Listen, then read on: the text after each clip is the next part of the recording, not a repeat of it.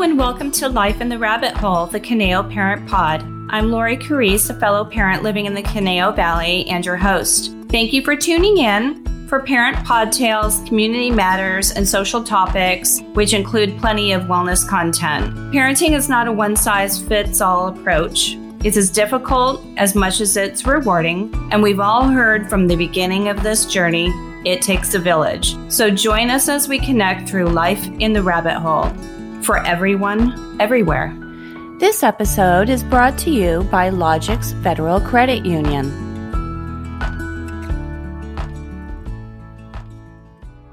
Seems like you can't change the channel these days without another celebrity pitching you a credit card, mortgage company, or big bank. We don't have any celebrities talking about us, but we do have stars. Thousands of them. From our fans on Yelp, Google, and Facebook. And we didn't have to pay them millions of dollars.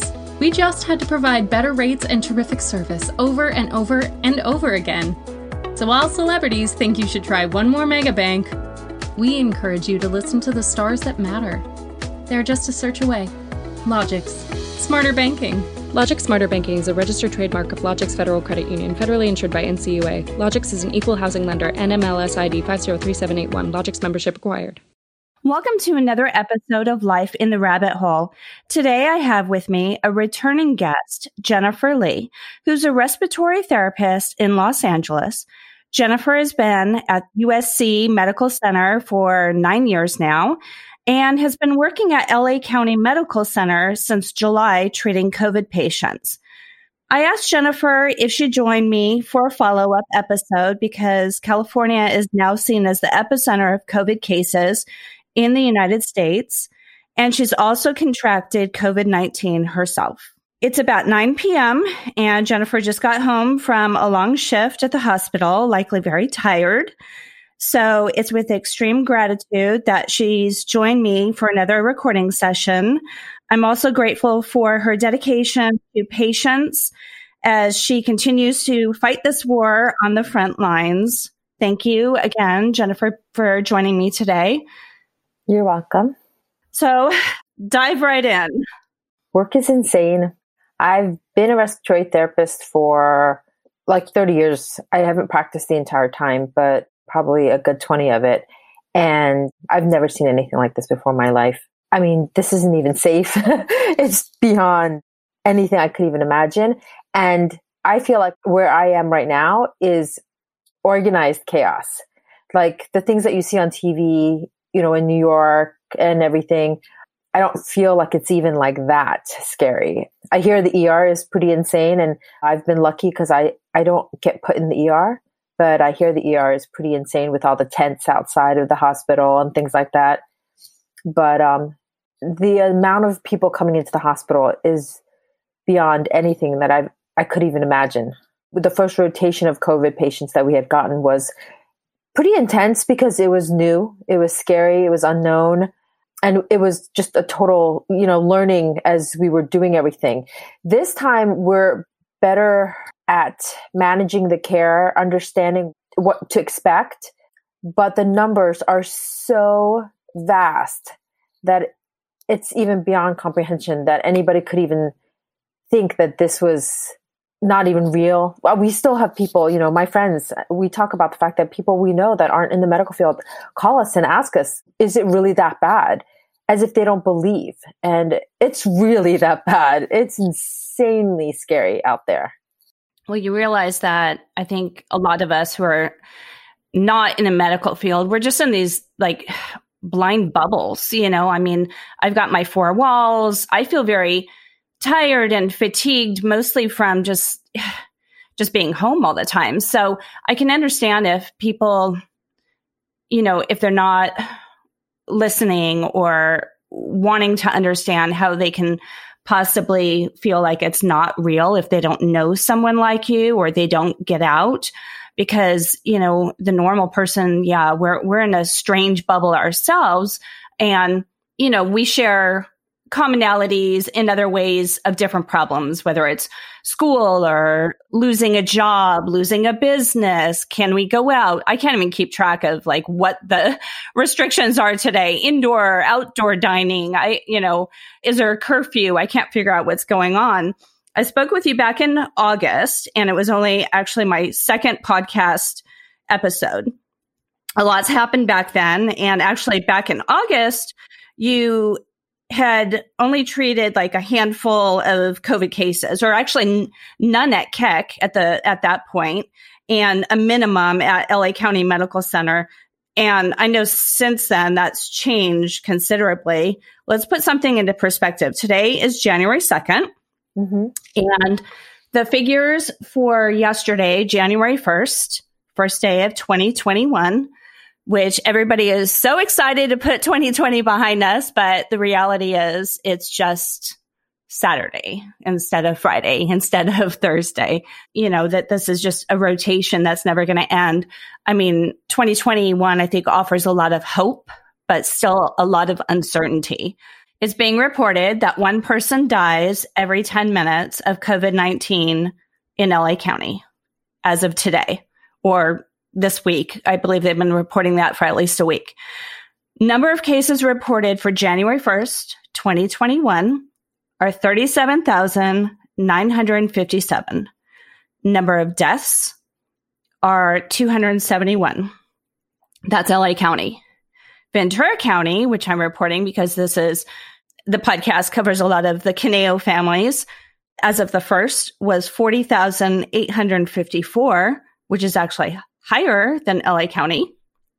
And the number of deaths is 263, rounding up just right about where LA County is. So when everybody focuses on LA, it's actually not just LA. Ventura County just a hop over. I'm actually in Ventura County by only about two blocks, but our numbers are even higher. And I'm pretty sure our hospitals are a lot smaller and fewer than what's available in Los Angeles. So tell me what those numbers mean to you. Uh, do you keep track? I actually try to avoid the news in general. I think it's very depressing to watch all that stuff. I mean, when it comes to knowing what my restrictions are in terms of curfews and you know dining i i've actually only eaten out like probably a couple times outdoor seating obviously but one of them ended up being a, or I think it was a Friday, it was after work. And at one point, there were so many people out on the street that I, like, I had to walk away because it kind of freaked me out because there's so many people. And they were all wearing masks because we were all in a, in a kind of a waiting area, waiting for our tables. And the restaurants were very safe. You know, they made us all stand certain distance away. We had to get temperature screened before we could go in. But I feel like, especially because I was one of those asymptomatic COVID positive people, you just don't know who's got it. And the really scary thing about it is those numbers are insane, but it's really hard as a human being to just, you hear a number and you just know what that means or how that impacts you or how that feels. So numbers are just numbers unless you're, you know somebody personally that got sick. And I actually know tons and tons of people that have gotten sick on a personal level, not even just a hospital, on a personal level. I know so many people, entire families getting sick now. And I know people that have died from it. The only reason why I even got tested was because I've been working six days a week, 12 and a half hour days since July. And I am exhausted. My body hurts, everything aches. So on that one day off, my body knows it's time to rest. And so I literally, my whole entire body hurt so badly that I um, happened to be on a day off. And the hospital called me and said, You've had exposure. Do you have any symptoms? And I was like, No, I have body aches, but that's just natural because I'm tired. And they said, Well, a lot of people are testing positive. Go ahead and get tested because you have these body aches, which obviously a lot of people who have COVID have. And so the next morning, I woke up feeling great because I slept and I got tested. And I um, had to wait till the next day, and I found out that I was COVID positive. Which another thing that was so scary is that they actually called me after. They kind of backtraced when this patient was in our hospital and everybody who had taken care of this patient to this point, which means my exposure was two weeks before I got tested, meaning we don't get tested for five to seven days. I've been walking around COVID positive for over a week. So imagine how many people I could have infected. Now, I never leave my house unless I'm going shopping, like groceries or whatever. And I always wear a mask. I hand sanitize or wash my hands all the time. So I wasn't in fear that I passed it on that way.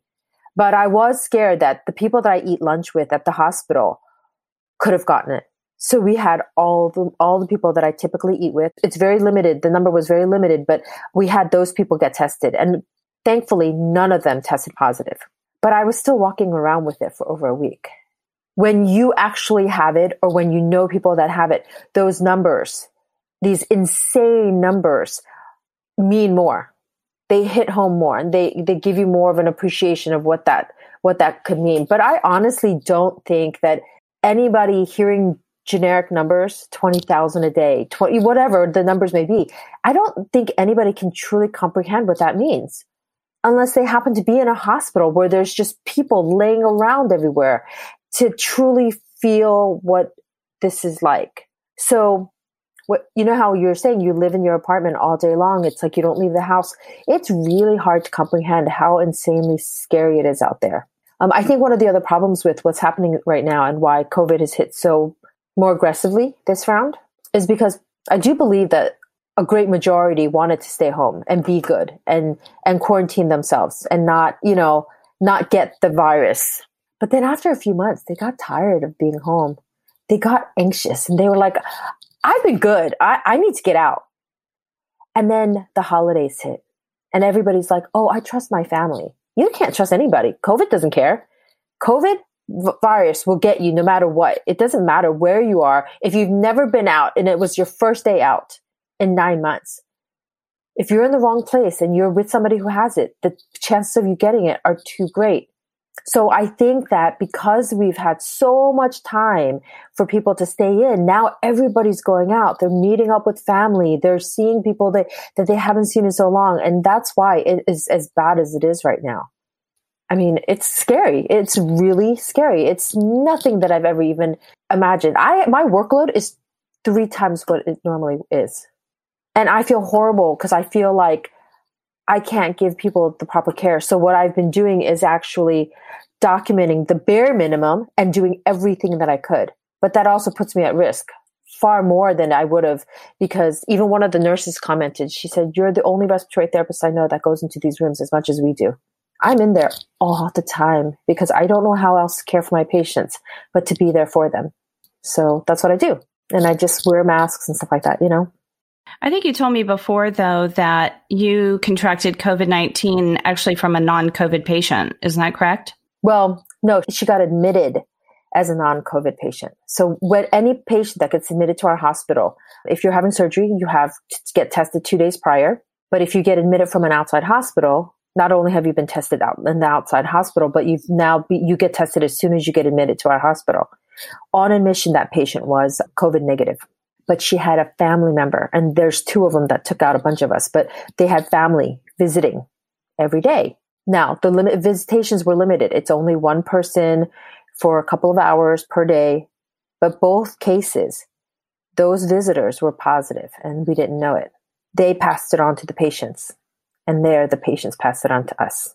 So just because you tested positive on admission, oh, by the way, there's no more visitations in the hospitals anymore because they cut it out again. And it's, that's horrible, but it, it's what had to be done because people are bringing it in to the hospitals, to the patients without knowing that they have it. And that's how I ended up getting, that's why my call was so late in the, you know, in the game. I, I didn't get the call that this patient was positive until weeks later because we didn't know she was positive because she was a negative initially, turned positive during her stay. So she didn't get it from us. She got it from somebody else, but we got it from the patient. What do you feel that you learned about the disease by actually having the disease? Not a whole lot, unfortunately, because I actually was literally asymptomatic. I, you know, I had aches because I laid around a lot. I, I got a lot of sleep, much needed sleep, but I didn't take any medication. I didn't have a cough. I didn't have any difficulty breathing. The one thing that I would probably say is that I feel like the aftermath, because a bunch of my friends are sick, and um, one of them actually got admitted in the hospital. And I feel like with COVID, you have it and there's a handful of drugs that they try, but you basically chase the virus. If you end up with a pneumonia, then you give medication for the pneumonia. If you can't breathe, we give oxygen. We put you on a ventilator to help allow you to breathe better. And we basically chase it until we can get to the point where you either become strong enough to breathe on your own or the disease takes over and your lungs become so fibrotic that you can't breathe and you pass away from it. So as long, much as we know about it, I still feel like we're still behind the eight ball. Like I just feel like we're still not really able to stop it. The stopping of the transfer has has to happen before it gets to the hospital. By the time I get it, it's too late. So me having it, unfortunately, I have lingering like effects. You know, like you know when I have um, a little bit of like difficulty breathing, like not where I'm having trouble breathing, but if I take a deep breath or I exert myself, it takes a little bit more out of me than I would have before. But I truly am fortunate that I did not really get sick from having it. So I don't know what to tell you about that. I just, I see it more just from having, working with it. Um, I still can't imagine how scary it is to have to lay on your belly all day long or not being able to breathe or any of these things that other people are going through because I was lucky enough not to have to go through those things. Does this delay the vaccination process for you now that you you tested positive December 9th? Yes. So, I mean, you have to wait so much time, but it, also when I spoke with you, I know that you weren't sure when you'd get the vaccine, if you'd even want the first round of vaccines. So, do you feel differently about that? And when are you eligible? So, I thought about it. I think because it had gotten so bad, um, I had decided I was going to get the first round. I would have already gotten it. I was actually one week shy of getting the vaccine before I got COVID. The day the co- that the vaccine was available to us, it was available to all of us in the hospital. And you just had to make an appointment to get it. I am not eligible to get the vaccine for 90 days from the day that I tested positive. So I'm still a couple months away and I will get the vaccine. Knowing that I didn't have any severe reactions to the, you know, getting COVID, I'm not scared about getting the vaccine. It's supposed to be 94 to 95% effective.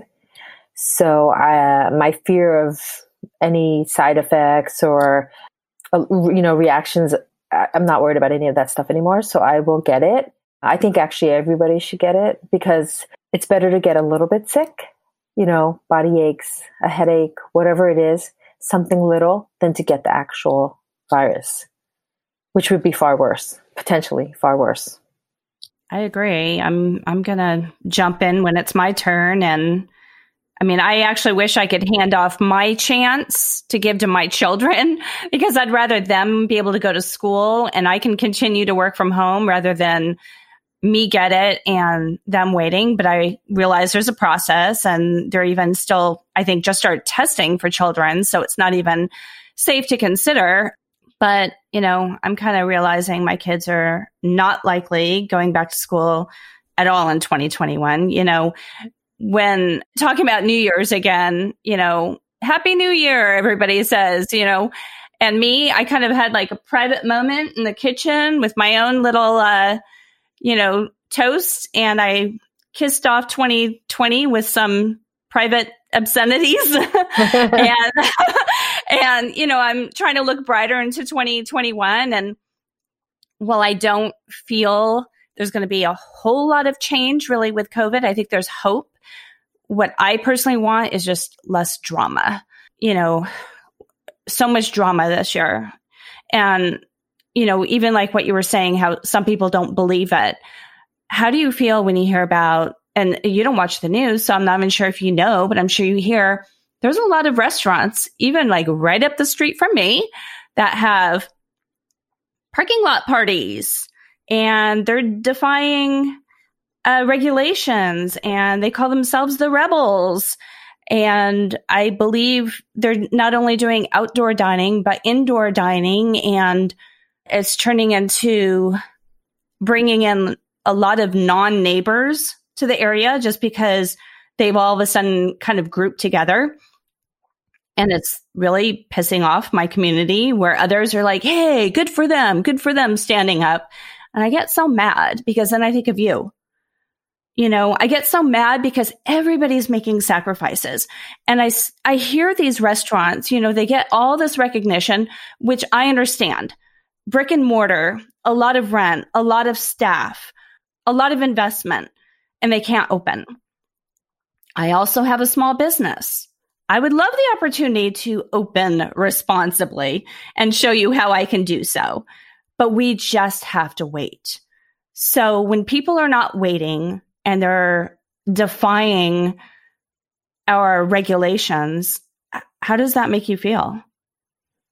So this isn't going to be very PC. I think That's okay. Bunch, I think they're a bunch of idiots, and I think they're so extremely selfish. I um, empathize and sympathize for these people. I had a business that I was working with you, obviously, and I don't ever do much with it. But stop being so selfish that you're worried about yourself more than you're worried about every other person and your community and all the people. I mean, just everybody else. It's like, I, I just don't understand how you could not want to protect all the other people around you. And I'm sorry, but what they need, true reality, is they need to get COVID and they need to get sick. I don't want anybody to die. And I personally do not want to be the one taking care of them. But in, until they get it, they will not understand how scary this virus is, how quickly it spreads, how unsafe what they're doing is. Because it's different. If you own a store and you want to open and you have a handful of people in there and they come in and out and they're wearing masks and you hand, they hand sanitize, I don't even have a problem with that. But when you eat you take your mask off and everybody is breathing the air. I don't know if you've ever seen, I saw some sort of article that talked about the air conditioning units that blow the air. So when one person takes their mask off, that AC unit blows it around the entire room.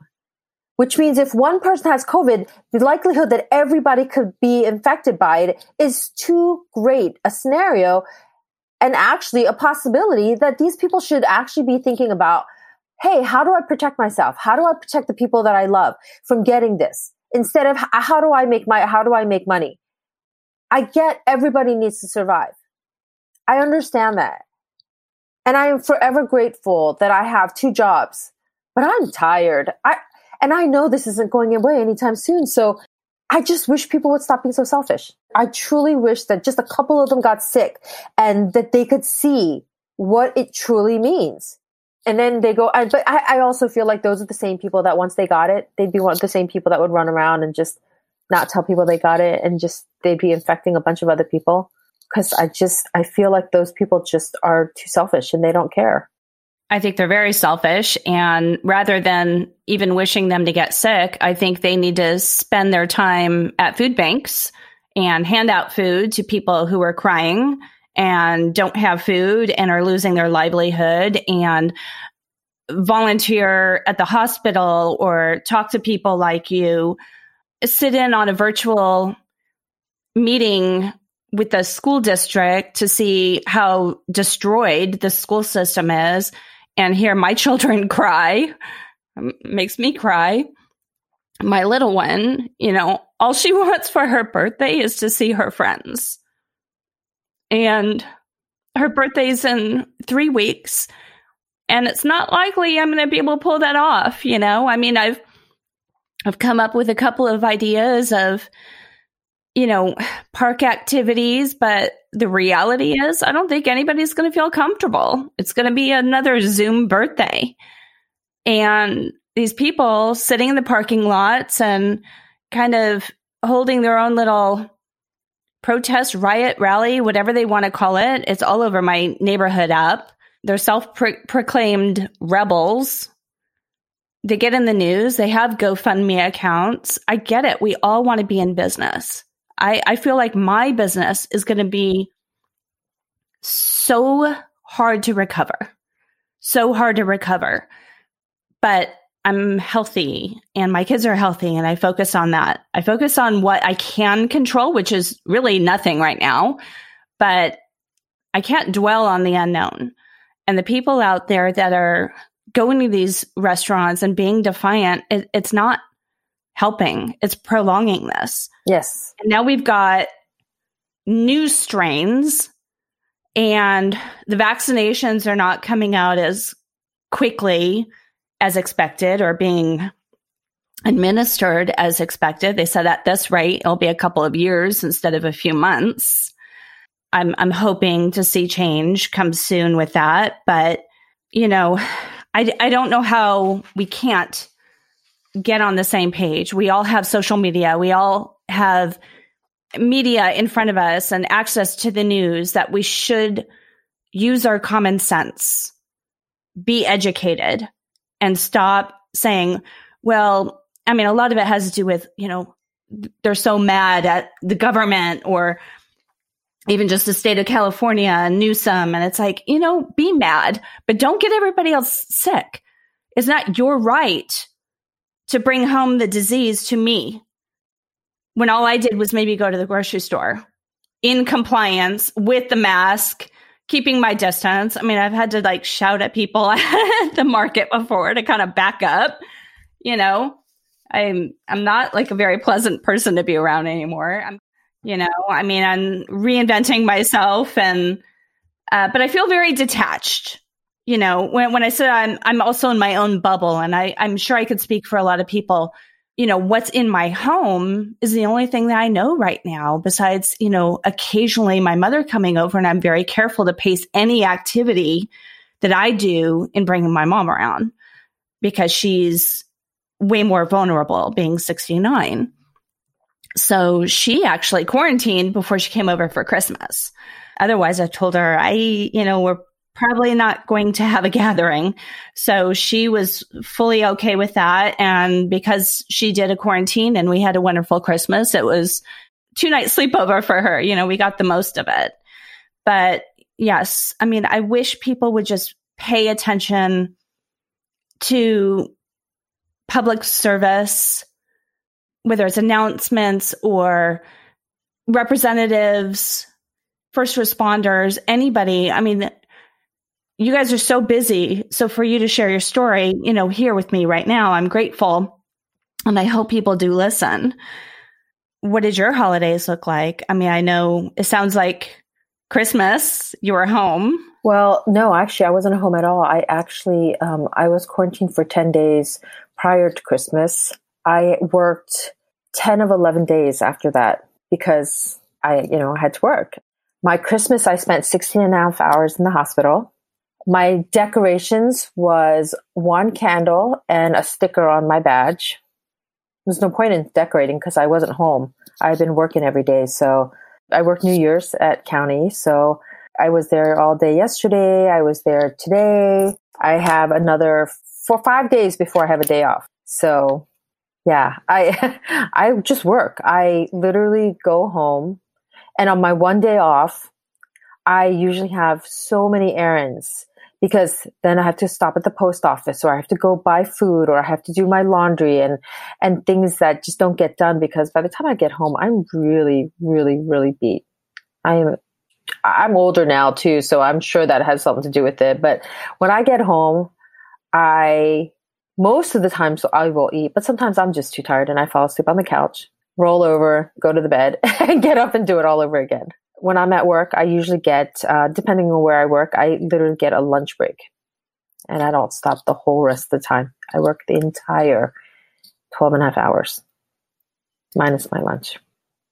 Do you have anybody to lean on as far as a support system, talking to your family? I know that you have a live in boyfriend normally. Last we spoke in August, I know that you were living apart.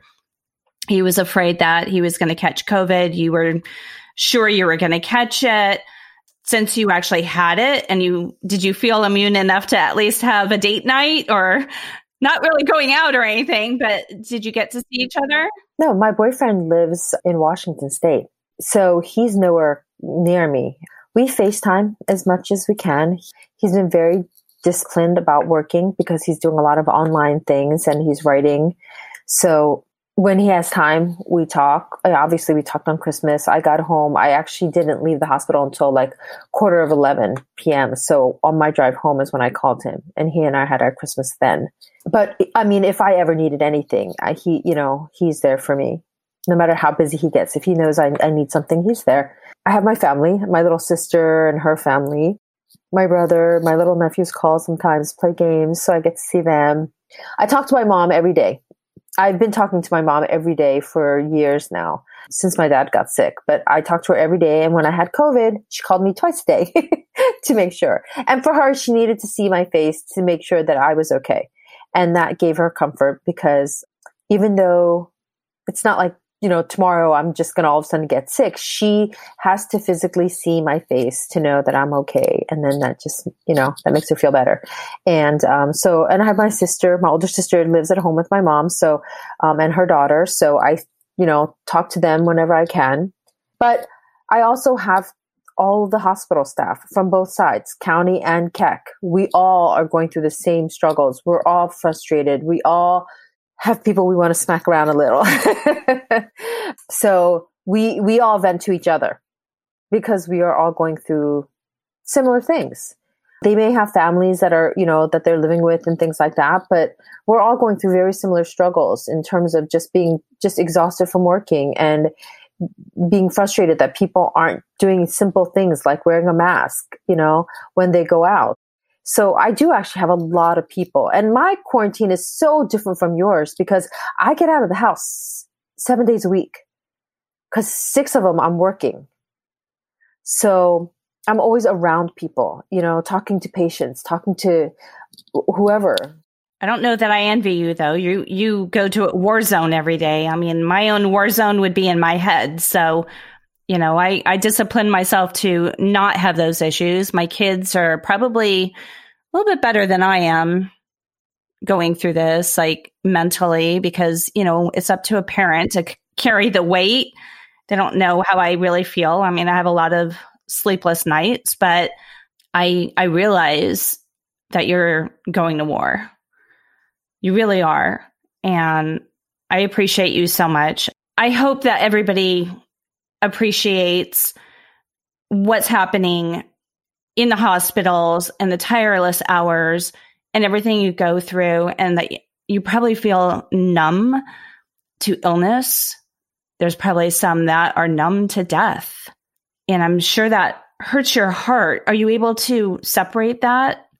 You know, I, I think that was actually something that I had to learn, even just being a respiratory therapist in general. I cry at commercials. So when COVID first started and people were dying all around, and I would have to, you know, extubate somebody or I'd have to let people go, and they would let like families stand outside the door. They couldn't go in, obviously, but um, at that time they were kind of still letting some people come right before the, the their family passed. Um, I cried a lot. It's really hard on your heart to watch people pass, but over the years, I've learned that, and most of them, by the time our patients pass, they're in a far better place because they're in so much pain and their quality of life would just not even be worth living. I've learned to accept it and be grateful that I could at least have some part in their in their healing or you know whatever the next stage in their life is. So over the years, I have actually learned to a little bit better about accepting death as part of one of the, you know, one of the things that happens. But it's still extremely hard to see people pass without having people they love there. And it's still happening all the time right now. So, um, but I guess right now, the ones that pass, they just, they are in a better place. I can't even imagine not being able to breathe and not being able to function and just living the kind of lives that these people would have. So, yeah, I think they're in a better place. I did today get to take the tube out of two of my patients' airways, and they're both breathing on their own. So today was a very good day. It was a well, very. You know what? I actually want to end on a positive note. Then I was, I was going to ask you how you felt about the new strain and if you had fears about multiple, you know, and the unknown. And I, I'm assuming you trust the science and we just continue with the vaccines. And if adjustments have to be made, it's one day at a time. Yeah, it really is. I'm hoping that I know the vaccines aren't coming out as fast as we want them to, but I'm hoping that maybe I might get to see my boyfriend sometime this summer. Because, yeah, for the first time, he and I have talked about when we get to see each other. So he left in March. Soon it's going to be a year since I've seen my boyfriend. So that kind of sucks. But it is something that I'm actually thinking about not just helping my patients and doing what I need to do, but I do see um, a light at the end of the end of this horrific thing that we're going through. Not that I think it's tomorrow. I think the next three months are going to be as bad as it gets. But I do see the possibility of seeing my mom and my nephews and my sister and, and all the people that I love that I miss so dearly because although I get to see all my friends and coworkers and things like that, the people that are I'm the closest to, I haven't seen in over a year. I do think that maybe sometime in 2021 I'm going to get to see them. So that's what I have to look forward to. That's good. That is something to look forward to. And I hope you get to at some point also enjoy some well deserved time off and start kind of fantasizing in your head what that's going to look like. Maybe it's, I, I keep telling you, you deserve like a week long spa retreat. you and your boyfriend both, you know, just like wrapped up in lavender for a week and have a calm experience and see your family. And I'm going to let you go. I know you're exhausted. I'm sure that I heard your phone ping. So I'm sure Garrett wants to talk to you. Thank you again so much. I really hope that I don't have to have a part three with you, where if a part three segment maybe is full recovery and telling me about reunited with your family and your boyfriend. How about that? That would be wonderful.